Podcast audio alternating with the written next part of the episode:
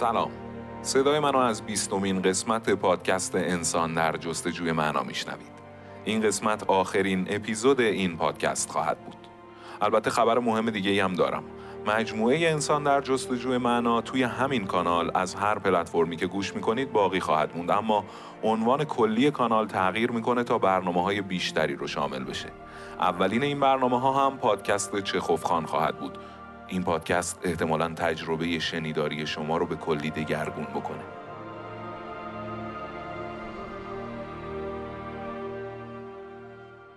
برگردیم به آخرین قسمت انسان در جستجوی معنا.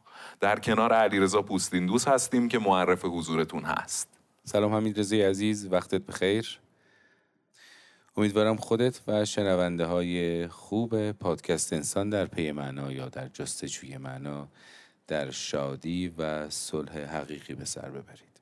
ممنونم از آرزوی خوبت هم برای خودم هم برای شنونده های پادکست. بسیار خوب. در خصوص خواستن معنا. تقریبا آخرین مبحثی بود که در قسمت پیش صحبت کردیم. گفتیم که انسان ذاتا خواستار چیزی که به خاطرش زندگی کنه. حالا این خواست وقتی که در جهت معنا دادن به زندگی تحقق پیدا نکنه محرومیت وجودی و از پس اون بیماری های عصبی و روحی رو به وجود میاره. پس در خصوص سرفست های خواستن معنا محرومیت وجودی و بیماری های روحی عصبی صحبت کردیم. حالا ببینیم برای آخرین قسمت این پادکست چه مبحثی رو شما انتخاب کردیم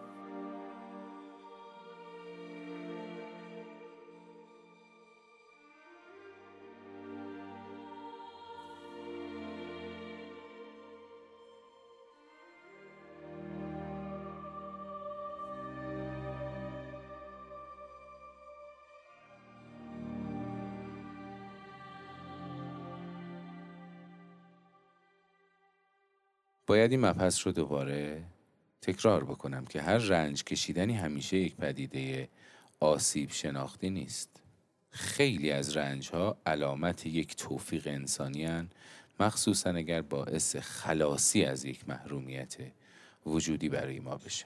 مثالش همون سیاستمدار امریکایی که پنج سال درگیر شغلش بود و درمانگرهای مختلفی رو امتحان کرده بود. اما بالاخره ویکتور فرانکل تشخیص داد که تو هیچ مشکلی نداری و فقط محرومیت داری از اینکه رنجی که داری توش به سر می‌بری رو معنا کنی و بهتره فقط شغلت رو عوض بکنی. شغلش رو عوض کرد و مشکلش حل شد.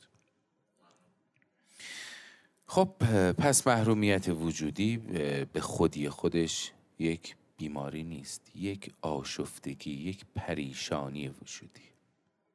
بیماری ذهنی نیست. و پریشانی وجودی با کمک گرفتن برای یافتن معنا اکثرا مرتفع میشه. البته نه هر روان درمانگری بلکه روان درمانگری که از شهود خوبی برخوردار باشه و بتونه برای رنج گریز ناپذیر مراجع خودش معنا پیدا پس معنا درمانی قصدش کمک کردن به انسانه. انسان در این دیدگاه موجودیه که هدف اصلیش دستیابی به معنای زندگی. باید در خصوص خلع وجودی مبحثی رو باز بکنم که برای شنونده ها می‌تونه مبحث مفیدی باشه. فکر می‌کنم که خلع وجودی همون داستان ملال و کسالت بود که قبلا صحبتشو کردیم درسته؟ دقیقا درسته درسته. ولی اصلا خلع وجودی چجوری اتفاق میفته ما به دو دلیل دوچار خلع وجودی میشیم. ببین انسان از شروع تاریخ یک سری قرائز حیوانی خودش رو از دست میده. چون اختیار داره.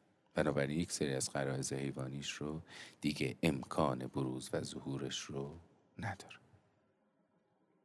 دلیل دوم. انسان غریزه ای نداره که بهش بگه چه کاری درست و چه کاری نادرسته. حتی دقیقا نمی‌دونه که آرزوی چه چیزی رو داره. در عوض دو کار می‌کنه. یا دلش می‌خواد مثل بقیه رفتار کنه یعنی دنبال رو باشه یا کاری می‌کنه که بهش دیکته شده که بهش گفته میشه تمرکز گرایی حالا اون بحث خلع وجودی که ازش صحبت کردی و دقیقا درست یادت بود ملال و کسالت. یادت صحبت سر چرخه رنج بود یادت صحبت سر اون پاندولی بود که در دو سر رنج هست یک نقطه لذت و الباقی کلا ملال. از بودا و فکر می‌کنم شوپنهاور. آره دقیقا شوپنهاور.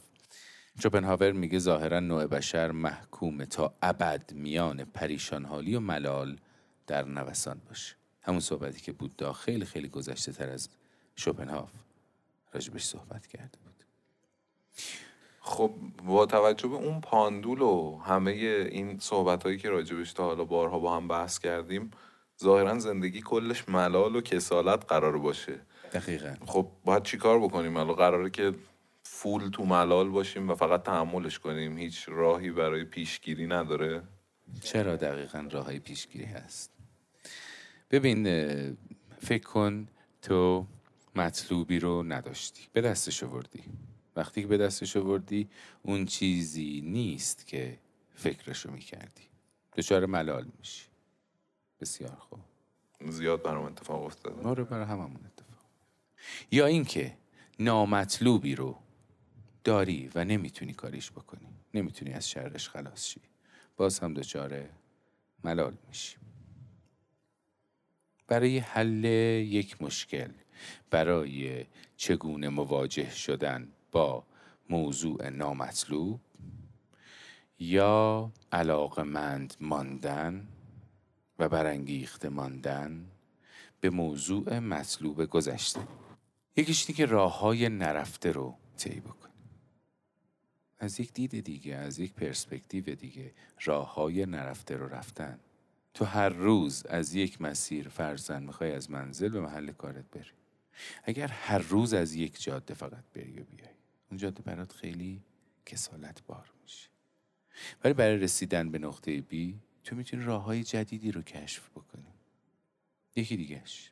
بهش میگن دیده هلیکوپتری. مثالش این چنینه ممکنه تو برات امکانی پیش بیاد که سوار یک هلیکوپتر بشی و تهران رو از بالا ببینم. یک تور تهران گردی دقیقا داشته باشی یادته؟ اگر خلبان هلیکوپتر دفعتا اوج بگیره به ارتفاعی بره که کل تهران زیر پای تو باشه چرخ بزنه تا کل تهران رو ببینی و بعد فرود بیاد. صحنه جذابی تو دیدی. تا چند روز چند ساعت به هر حال. مدتی حال خوبی باهاش داری. یک هفته یک ماه شش ماه میگذره دوباره دوست داری که تفریحی بکنی در این خصوص؟ دوباره تجربهش کنم. دوباره تجربهش کنی. این دفعه وقتی که خلبان هلیکوپتر اوج بگیره و بره بالا و کل تهران رو بهت نشون بده تو خیلی خیلی کمتر از بار قبل. لذت دیداری بردی. احساس می‌کنه کل تهران رو دیدی؟ چیز جدیدی برات نیست. حالا چه بازی میشه باش کرد؟ چه جوری میشه از دیدن به فرض مثال یک شهری یک کلان شهری مثل تهران بیشتر لذت بود اگر خلبان اون هلیکوپتر بار اول تو رو ببره بالای محله به فرض مثال تهران پارس. و فقط توی اون محل بچرخ و فرود بیاد. هفته بعد تو رو ببره بالای محله مثلا بازار. هفته بعد تو ببره بالای محله سعادت آباد. حالا تو در نظر بگیر که سطح پروازش رو بیاره پایین تر. به جای کل محله مثلا سعادت آباد فقط بره دور و هواشی مثلا به فرض مثال میدون کاج. باز هم چیزهای جدید می‌بینی. باز هم چیزهای جدید می‌بینی. پس دیتیل دیدن جزء دیدن همیشه راهیه برای کاستن ملال. پس کل دیدن و بدون توجه به زرافت ها و جزئیات دقیقا، دیدن دقیقا. یه امر ملال آوره که خیلی دقیقا دقیقا. بین دوتا انسان ببین. فکر بکن تو و یه دوستی کلش رو می‌بینی. بسیار خوب. فقط یک سری رفتار کلی ازش می‌بینی. و چند تا از این رفتارش برای تو ناراحت کننده است. بعد از این مدت این ملال برای تو قلیز و قلیزتر میشه. حالا اگر بتونی به این رفتار دوستت دقیق بشی جزئیاتش رو ببینی. تو فقط شاید شنبه ها از صبح تا ظهر میبینیش. از دوشنبه هاش مطلع بشی. از چهارشنبه هاش مطلع بشی از جمعه ها روز قبلی که می‌خواد بیاد شنبه پیش تو اطلاع داشته باشی. قطعا هر چقدر شناخت تو با ظرافت و دیتیل باشه ملال تو از یک انسان یک موضوع یک پدیده کمتر میشه. حالا دلایل این ملال رو می‌خوام به صورت طبقه بندی شده برای تو توضیح بده پس به خاطر اینکه سرفصل رو از دست ندیم. به تو میگم که ملال بر اثر خلع وجودی به وجود میاد و حالا می‌خوایم دلایل این ملال رو با هم یه مروری بکنیم. بعضی از متفکرین دلیل ملال رو ورود مبحث و موضوع نو برای یک انسان مطرح کردن. به خاطر اینکه انسان رو ذاتا تنوع گرا و تنوع دوست می‌دونه مثل ضرب المثل معروف نو که میاد به بازار کهنه میشه دلازار. دقیقا دقیقا. دلیل دوم تکرار شدنه. تو فرض بکن یک شاعر بار اولی که شعر میگه و خیلی خیلی مورد توجه حضار قرار می‌گیره بسیار مشعوف و سرخوش خواهد. حالا این شاعر رو فرض بکن که هر روز سه شعر بگه و سه تا سمینار سه تا شب شعر سه تا کنفرانس مثلا بره. دیگه تو شعر مثلا صدوم دیویستم پونصدم هزارم اون همه تشویق اصلا براش جذاب نیست. به جذابیت بارهای قبل نیست. پس تکرار شدن کلا نمی‌کنه نمی‌کنه دقیقا. تو بهترین غذا رو دیگه تو روز حالا آدمای مختلف البته هم فرق می‌کنه و روز بعضی روز دوم بعضی روز دهم دیگه اصلا خوششون نمیاد سومین دلیل. لذت بردن انسان یک آستانه داره. بیشتر از اون ذهن و روان تحملش رو نداره. بسیار خوب. ما در یک بازه محدود توان لذت بردن داریم. آستانه مثل آستانه خوردن مثل آستانه فرایندهای جنسی نمی‌تونیم نمی‌تونیم شبانه روز در حال خوردن یا در حال انجام فعالیت جنسی باشیم. حالا اشخاص مختلف این آستانهشون با هم فرق می‌کنه. آدم های عادی با خردمندان با آدم های قد بلند با آدم های قد و و و. بسیار متفاوت. این سه دلیل دلایلیه که به وجود آورنده ملال هست. ملالی که بهت گفتم کل سیطره زندگی ما رو تقریبا شامل. حالا چجوری می‌تونیم کنترلش بکنیم؟ اولیش اینه که انتظارمون رو از محبوب انتظارمون رو از یک سری وقایعی که پیش رومون هست پایین و پایین تر بیاریم. یعنی در حقیقت انتظار معقول داشته باشیم. باور کنیم که هر چیزی برای من و ما یک حدی برای خدمت کردن داره. به قول حافظ نگر تا حلقه اقبال ناممکن نجنبانی پس بهتر ما وزن امور رو بدونیم. اول بدونم چقدر قراره بابت این اتفاق مزایایی آید من بشه. بعد به اندازه اون اتفاقی که قراره برای من بیفته به موضوع توقع داشته باشم و دل ببندم. و راه دوم کنترل ملال همون نگاه از نزدیک و دیتیل نگاه کردن بود که چند دقیقه پیش راجع بهش صحبت کردیم. و سوم ژرف تر دیدن دقیق تر دیدن. ما در هر بار دقیق تر و عمیق تر دیدن چیزهای جدیدی می‌بینیم. مثلا یک فیلم سینمایی رو ما می‌خوایم با هم دیگه ده بار ببینیم. اگر هر ده بار از یک منظر و با یک روی کرد و با یک انتظار ببینیم قطعا خسته کننده و کسالت بار بر ولی بیا من تو با هم دیگه یک قراری می‌گذاریم. این دفعه می‌خوایم از دید فیلم برداری دفعه بعد می‌خوایم فقط و فقط به موسیقیش دقت بکنیم.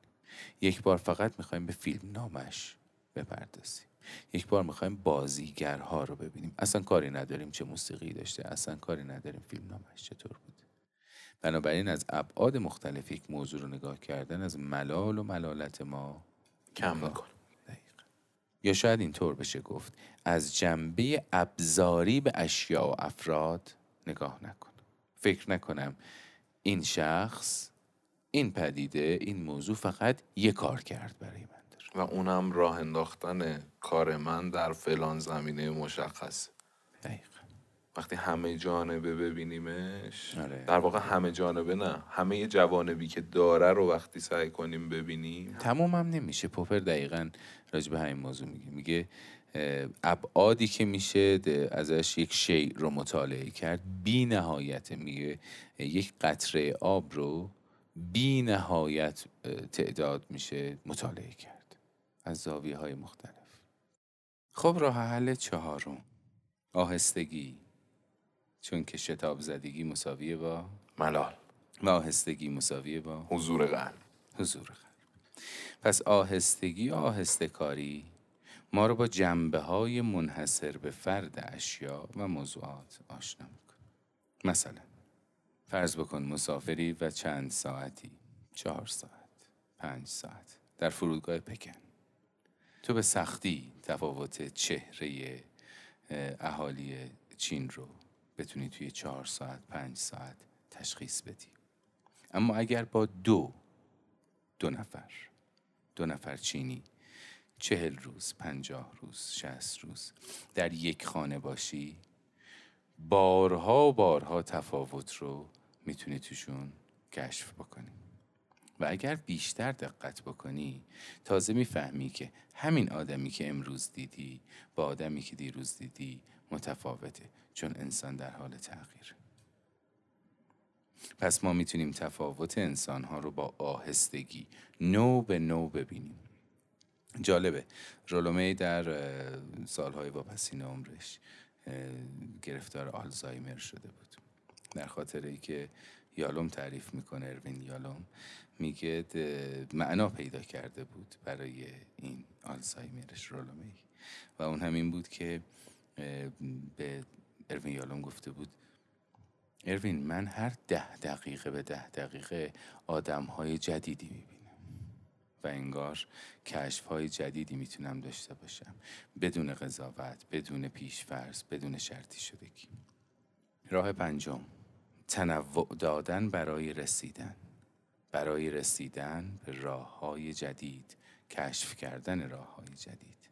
این اتفاق برای انسان ماجراجویی به همراه میاره زبان جدیدی رو یاد می‌گیره. بسیار خوب. ترجیح میدم جمله قبل از ورود به مبحث ملال رو یک بار دیگه تکرار بکنم چون مبحثی رو می‌خوام با هم مرور بکنیم.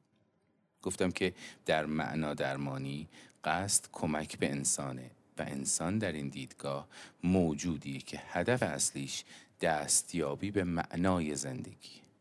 حالا معنای زندگی یعنی چی؟ ممنون میشم ازت همین رضای عزیز. معنای زندگی رو برای من و شنونده ها بخون. فکر نمی کنم که یه پزشک بتونه به معنای اعم کلمه پاسخ این سوالو بده. چون معنای زندگی فرد به فرد روز به روز و حتی ساعت به ساعت فرق می‌کنه. بنابراین معنای زندگی در مفهوم عام کلمه مهم نیست بلکه معنای زندگی در یک لحظه معین و در زندگی یه شخص خاص مهمه. معنای زندگی رو به صورت عام پرسیدن قابل مقایسه با سوالیه که از یه قهرمان بازی شطرنج پرسیده بشه که به من بگید استاد که بهترین حرکت شطرنج در دنیا کدومه؟ بدون در نظر گرفتن شرایطی خاص در یک بازی خاص و شخصیت خاص حریف چیزی به اسم بهترین حرکت یا یک حرکت خوب وجود نداره. در مورد هستی آدم و انسان هم همینطور. شخص نباید به دنبال معنای مجرد برای زندگی باشه. هر کسی در زندگی وظیفه خاص خودشو داره و مأموریت دشواری به عهده داره که باید اونو انجام بده. در انجام این مأموریت کسی نمی‌تونه جای کس دیگر رو بگیره و شرایط زندگی هم تکرار نمیشه. لذا وظیفه هر کس منحصر به فرد همونطوری که فرصت خاص برای انجام این وظیفه هم برای هر کس منحصر به فرده. همونطور که هر شرایطی توی زندگی چالشی رو به انسان ارائه می‌کنه و مشکلی پیش روش قرار میده که حل بکنه مسئله معنای زندگی هم ممکنه که در عمل معکوس باشه.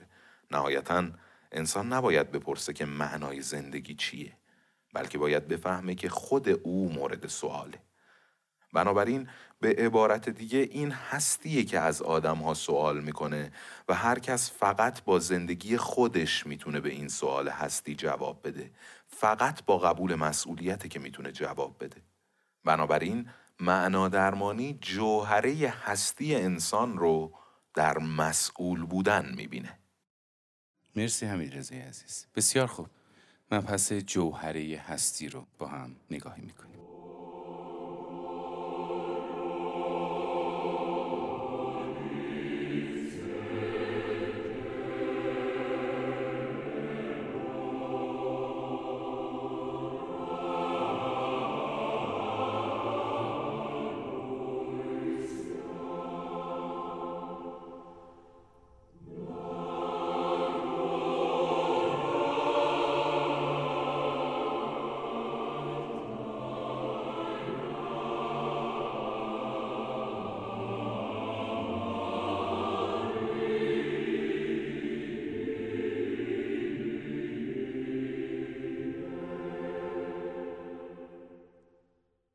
اهمیت مسئول بودن در معنا درمانی به صورت یک ضرورت منعکس شده یعنی چی؟ یه جمله هست که میگه جوری زندگی کن که انگار بار دومه که داری زندگی می‌کنی و بار اولت رو هم با همین اشتباه سپری کردی مثل سرویس دوم تو تنیس میمونه جدی؟ واقعا ویکتور فرانکل میگه به نظرم هیچ چیزی به اندازه این گفته اخلاقی حس مسئولیت رو در انسان تحریک نمی‌کنه.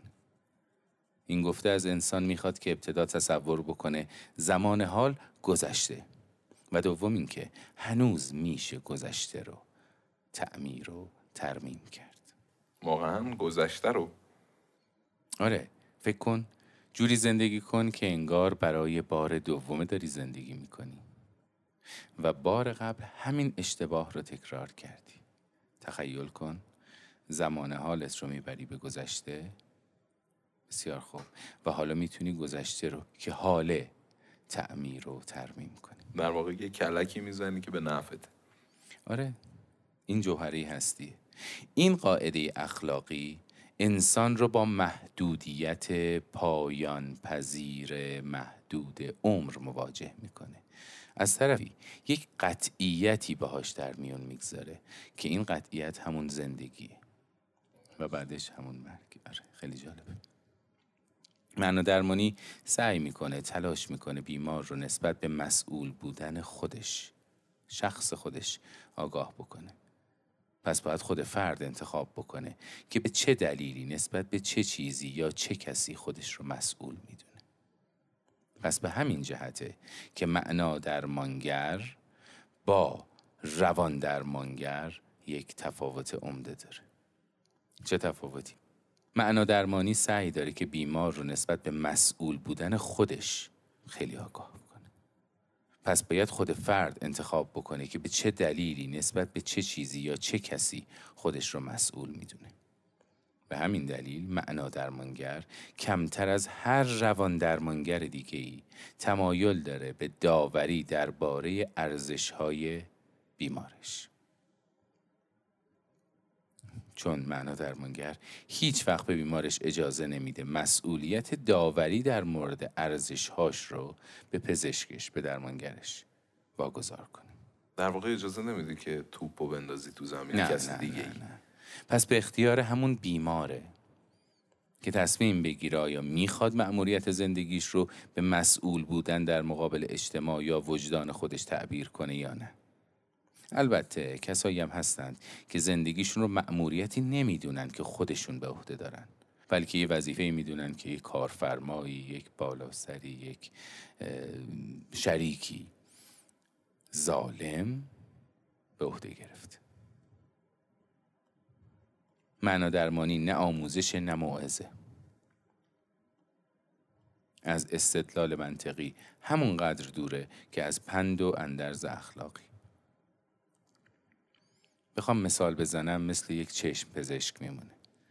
یک چشم پزشک با نقاش فرق می‌کنه. نقاش جهان را از دریچه چشم خودش می‌بینه. ولی چشم پزشک یک متخصص چشم انسان رو قادر می‌کنه دنیا رو همونطوری که هست با چشم خودت ببینی. پس معنا درمانگر بست میده و وسعت میده میدان دیده بیمار.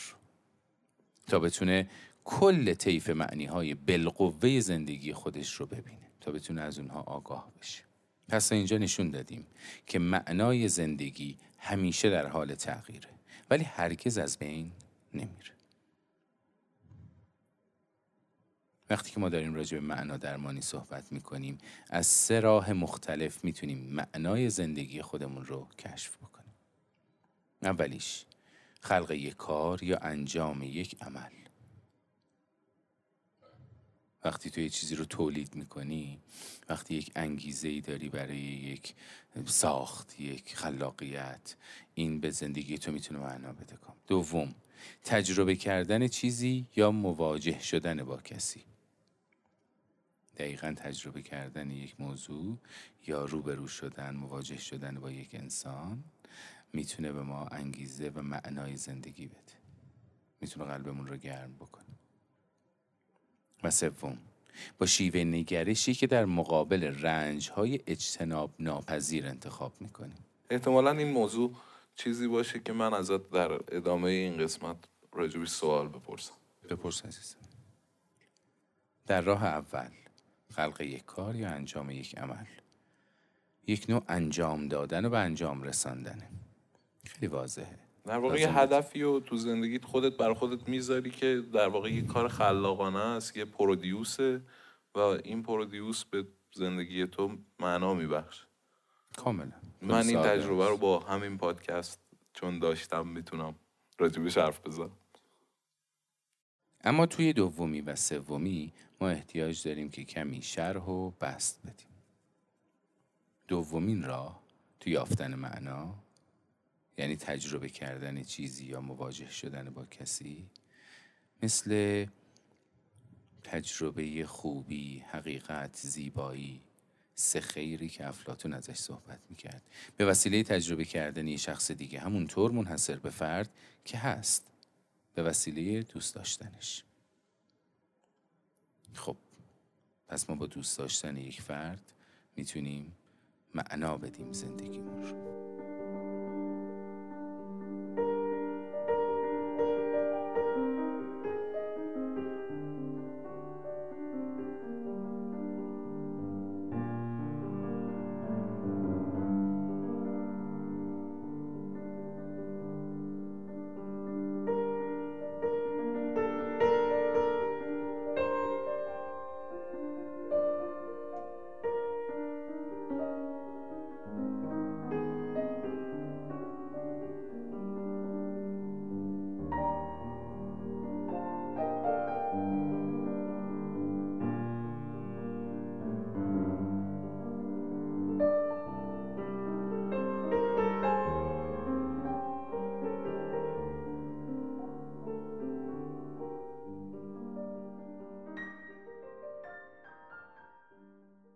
داشتن گفتیم.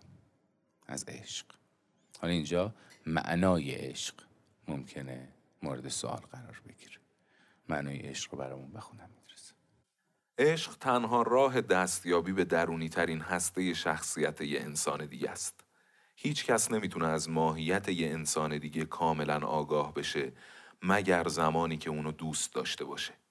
با دوست داشتنه که می‌تونه صفات و ویژگی های اصلی محبوبش رو بشناسه و حتی بیش از این می‌تونه ببینه که چه چیزی در اون بلغ و چه چیزی هنوز به فعل در نیومده و باید به فعل در بیاد.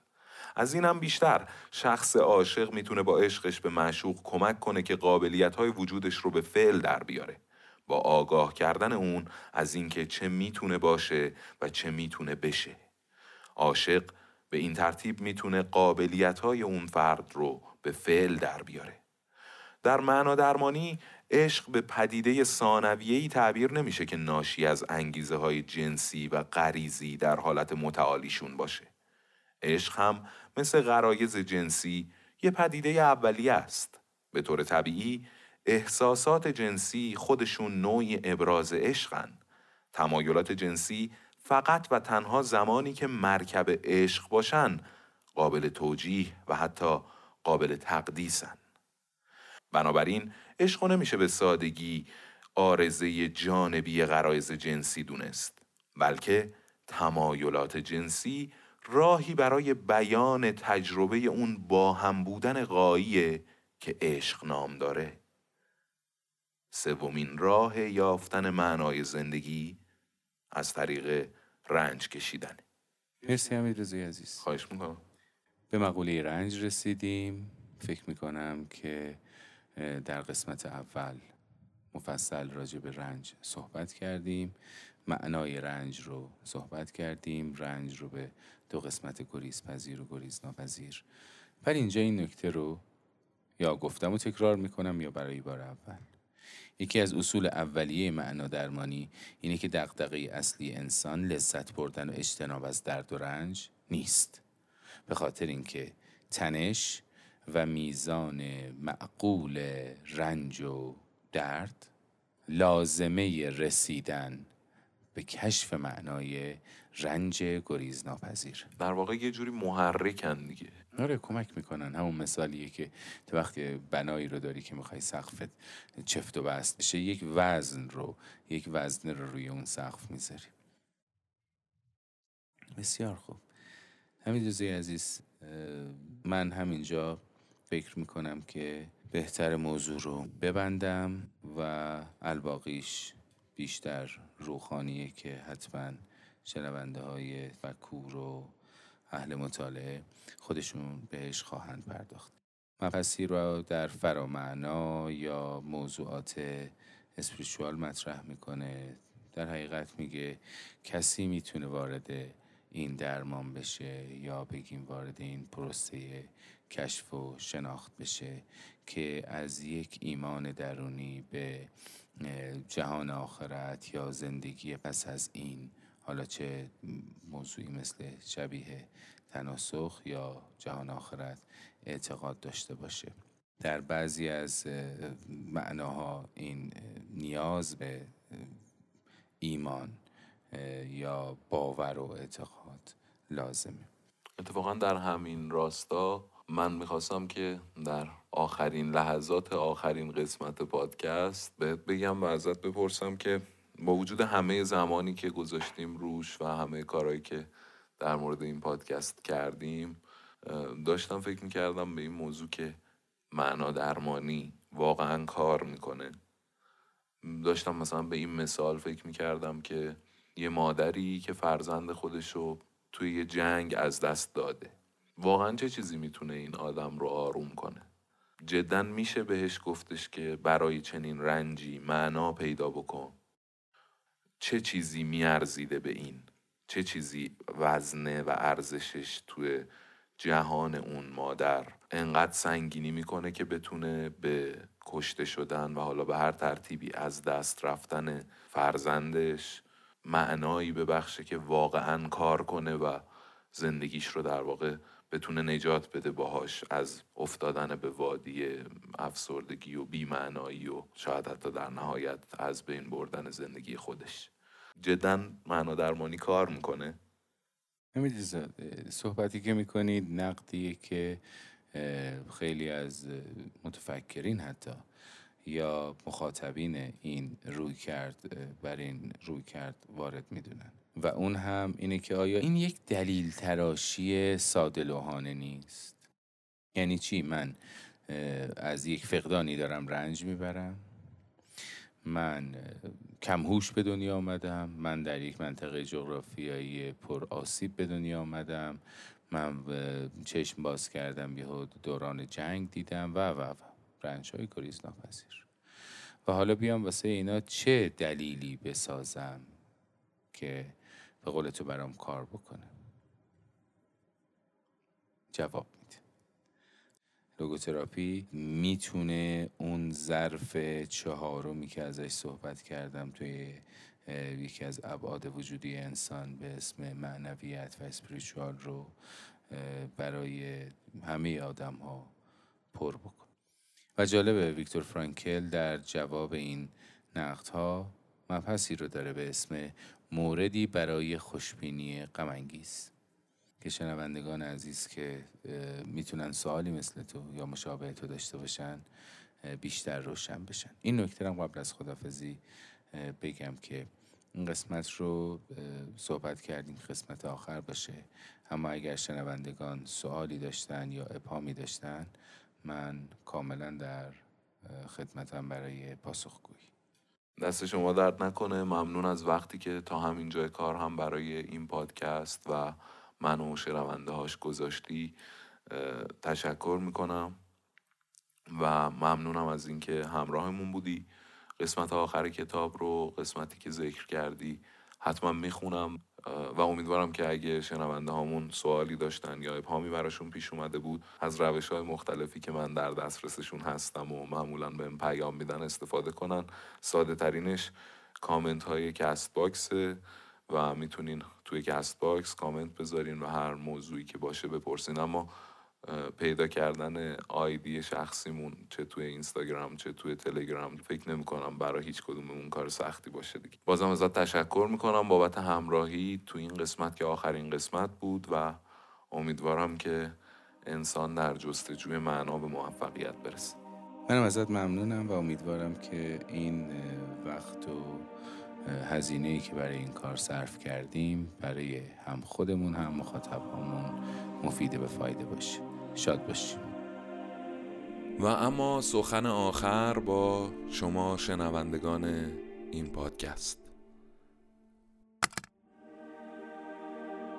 انسان در جستجوی معنا به پایان رسید اما جستجوی این انسان در پی معنایی که انگیزه‌ای ببخشه برای ادامه این راه دراز هنوز به پایان نرسیده. تیم ما یعنی تیمی که توسط علیرضا پوستیندوز و من با نام تصور ایجاد شده از این به بعد لیبل منتشر کننده آثار ما خواهد بود که این آثار فقط هم پادکست نیست. خواهید دید و خواهید شنید. البته همونطور که در اول این قسمت گفتم مجموعه انسان در جستجوی معنا در هر کانالی که پیش از این ازش استفاده می کردیم برای گوش دادنش باقی میمونه. اما اسم این کانال ها به تصور تغییر پیدا می‌کنه تا ما بتونیم همه کارهایی رو که تولید می‌کنیم زیل همین عنوان منتشر بکنیم. امیدوارم که در آینده هم با ما و با تصور همراه باشید و خبری هم که در ابتدای پادکست اعلام کردم و باز تکرار می‌کنم مجموعه جدید تیم ما و اولین مجموعه ای که در تصور منتشر میشه بعد از انسان در جستجوی معنا پادکست خاص و شگفتانگیز چخوفخان خواهد بود. فعلا نمی‌تونم چیز دیگه ای در مورد این پادکست بهتون بگم اما خبرهای خوب و نسبتا عجیبی در راه تعریف بیشتری نمی‌تونم بکنم ازش جز اینکه احتمالا چخوفخان قراره بعضی از استانداردهای ساختن پادکست رو تغییر بده. بنابراین خیلی خداحافظی مفصلی باهاتون نمی کنم چون به زودی قرار دوباره کنار هم جمع بشیم.